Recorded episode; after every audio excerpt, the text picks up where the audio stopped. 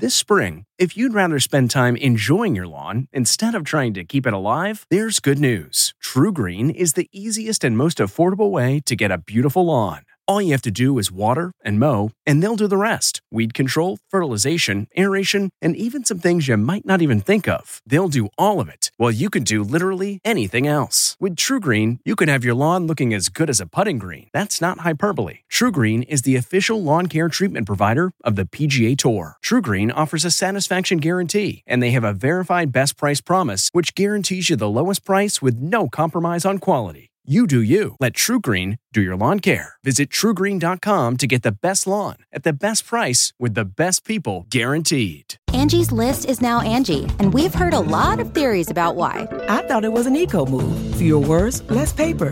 No, it was so you could say it faster. No, it's to be more iconic. Must be a tech thing. But those aren't quite right. It's because now you can compare upfront prices, book a service instantly, and even get your project handled from start to finish. Sounds easy.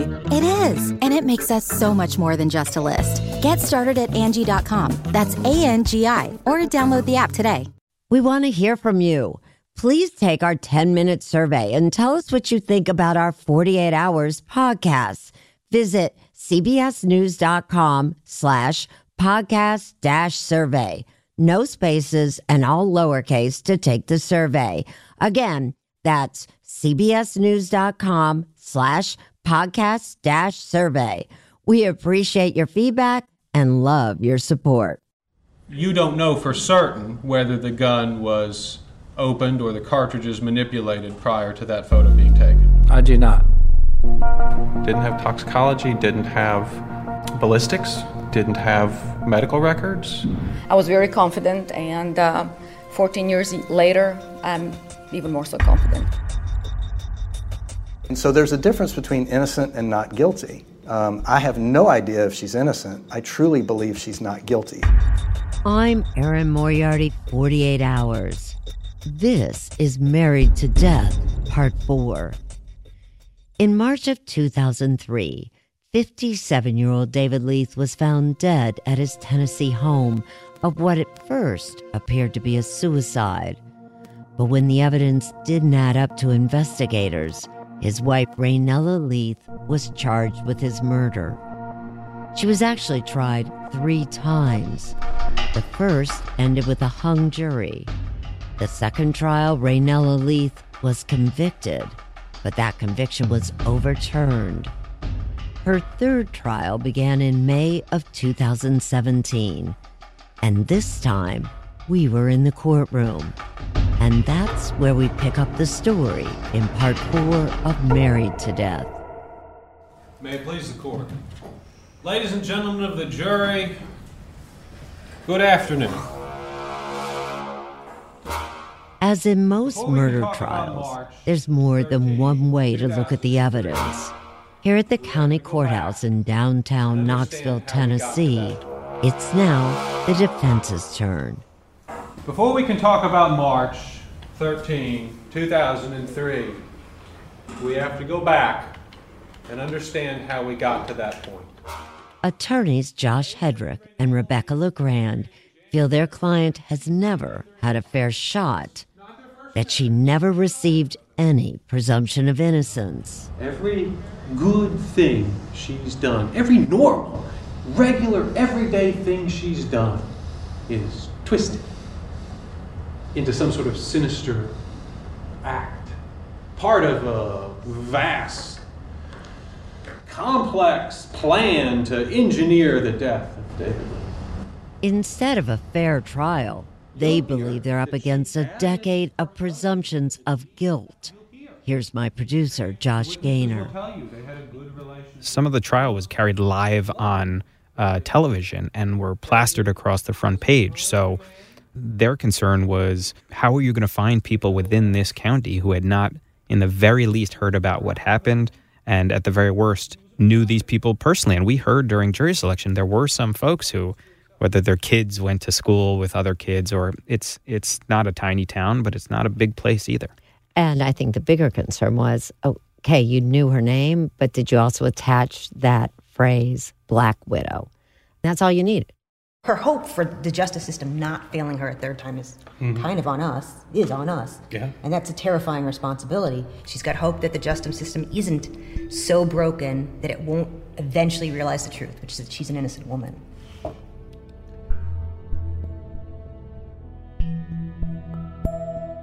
The defense tells the jury that there wasn't a murder at all, it was suicide. But before they attack the state's evidence, they first go after the motive. As we've discussed in previous episodes, prosecutors don't have to prove a motive in a murder case. But the defense knows it's in the jurors' minds. So attorney Josh Hedrick suggests to the jury that there was only one person with a reason to kill David Leath, and it was David Leath himself. See, in the year 2000, David gets sick and goes to the hospital. After being discharged from the hospital, he's really never quite the same. They say David was a man whose mind was failing him. He began getting confused and forgetful. He was going to lose who he was. He was starting to lose his abilities. He couldn't work anymore. He struggled with fence clips, lifetime farmer. Can't do it. It's frustrating, demoralizing. But David Leath was also a proud man, never wanting to appear vulnerable. He was able to hide his problems from almost everyone. Give us your name, please, ma'am. Katie Butler. Ms. Butler, you're Raynella Leath's daughter, am I right? I am. Raynella's youngest daughter, Katie, was just a teenager back then, still living at home. He just stopped being active. Um, he would sleep in really late. He stopped working out. He just kept to himself more. She told a story of finding David at the house watching TV. He was eating ice cream. He was lifting the spoon up and he thought he was making it to his mouth and it was just dropping. So things like that. Out of character. Yeah. Did he have trouble with uh, confusion? Yeah. Medical records show David was hospitalized several times and began seeing a neurologist. He never told his friends or even his daughter, Cindy. There was something wrong with David's head. The specific type of dementia isn't important. What's important is he couldn't do the things he used to do. And he talked to his neurologist, and he knew that this was a condition that was not going to get better. It was going to get worse. He was going to lose who he was. The defense says it was that desperation that led David to do the unthinkable, to take his own life. And with that motive established, the defense then focuses on the three shots discovered at the crime scene. We go back to defense attorney Josh Hedrick. That each and every one of these shots, each and every one of these trajectories, could have been accomplished by David Leath himself. Multiple shot suicides are not impossible. They happen. The biggest challenge for the defense really has nothing to do with trajectories or multiple shots. It's countering the compelling argument from the prosecution that the third shot was fired after David Leath was already dead. Remember, prosecutors showed jurors picture taken at the crime scene of the gun's open cylinder, showing what they say was the order of shots. But was that picture actually taken when investigators say it was? And one thing we'll do too, whenever we put, uh, after I unload it here, we'll check, make sure what the rotation is on the cylinder, because that may be important. If you have two on the right and it rotates You to the almost left, get brought right into the scene because that lead detective, Perry Moyers, had this recording device with him and turn it on and then go through his investigation. So you sort of hear what he's thinking and seeing in real time. the defense paints a picture of a crime scene in chaos, with police and first responders streaming in and out of the house. This happened a long time ago. It was 14 years. So, of the two first officers, one is now who responded to the scene. One is now deceased. It didn't seem like there was a really organized chain of command, if you will. And the defense oh, tried to paint that as a picture. It's like we don't know if things were found exactly as the prosecution said.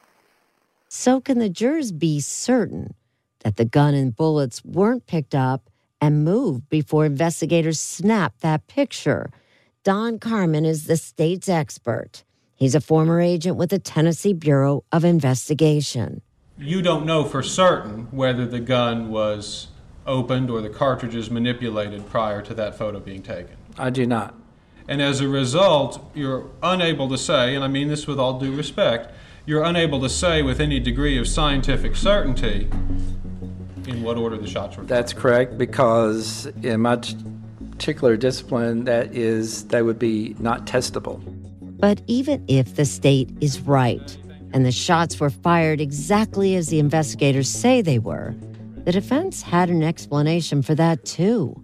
I'm Greg Davis. I'm a forensic pathologist at the University of Kentucky, and I was asked to review the evidence in this case as a defense expert on behalf of Ms. Leath. Dr. Greg Davis is a medical examiner for the state of Kentucky. I've known him for years, and I've seen his work on quite a few cases. So I asked him could someone who was already shot in the head with his brain stem severed be capable of firing that third and final shot? When somebody receives a gunshot wound to the head, they don't, um, unlike John Wayne movies and that sort of thing, they don't just fall down and are still. They actually seize. They have a seizure. So the muscles involuntarily could have been clenching in his hand to fire off a third shot. I'll, I'll give it to you. It's unusual. But to say because of that, it has to be a homicide, I just can't go that far. There is a phenomenon called cadaveric spasm where a person can actually, their hands can squeeze immediately upon death. What would you have ruled this? I would have ruled this undetermined. If we want to say the death was consistent with a homicide, I agree. However, if we want to say this death is consistent with a suicide, I absolutely agree with that too. All the term consistent with means is that there's nothing to rule it in or to rule it out. And at the end of the investigation, you just don't know.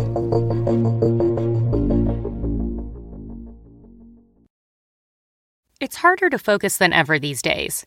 Thankfully, C4 has reinvented the energy drink game with C4 Smart Energy, the only energy drink clinically proven to provide enhanced mental focus, containing 200 milligram of natural caffeine, a blend of vitamins, and zero sugar. It was formulated to support your well being and help you feel your best, all while enhancing mental focus. From your brain to your body, C4 Smart Energy does it all and tastes amazing. Look for Smart Energy in the beverage aisle at your local Kroger Albertsons, and Safeway grocery stores. C4 Smart Energy. Stay focused.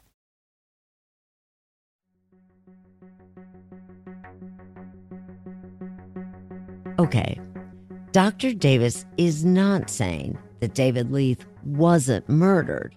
He's saying we can't tell for sure and that the manner of death should have been ruled as undetermined, not homicide.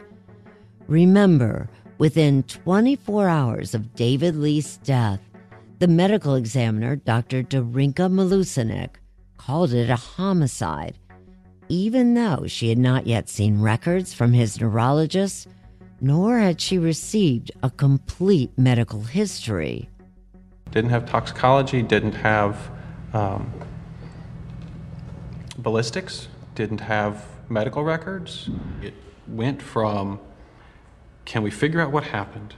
To, can we prove this was a homicide? What's more, tests showed traces of three medications in David's system a painkiller, an antidepressant, and an anti nausea drug. In a previous trial, Dr. Mileusnic testified that the combination of drugs would have rendered David Leath, quote unquote, incapacitated. In other words, she says he wouldn't have been able to get out of bed, let alone handle a weapon and kill himself. But according to Dr. Davis, her analysis was wrong again. You can't predict human behavior just because there's some antidepressant and painkiller in a person. Some people can have huge amounts of those drugs in their system and you might not even know it based on their tolerance. The example I use with my early medical students is how many times have you been to a class party and somebody drinks a six pack of beer and they look kind of normal? You know, they're, they're acting fairly normal. And then there's their buddy over in the other corner who drinks two beers and is a, is a complete obnoxious, yelling, drunk jerk. Well, we, we've all experienced those types of discrepancies. Well, the same applies to other drugs that have central nervous system depressant effects. So for me to look at a chart and to say, well, based on that chart, there's no way that person X could have taken their own life or walked from one room to another is just speculation and is often completely wrong.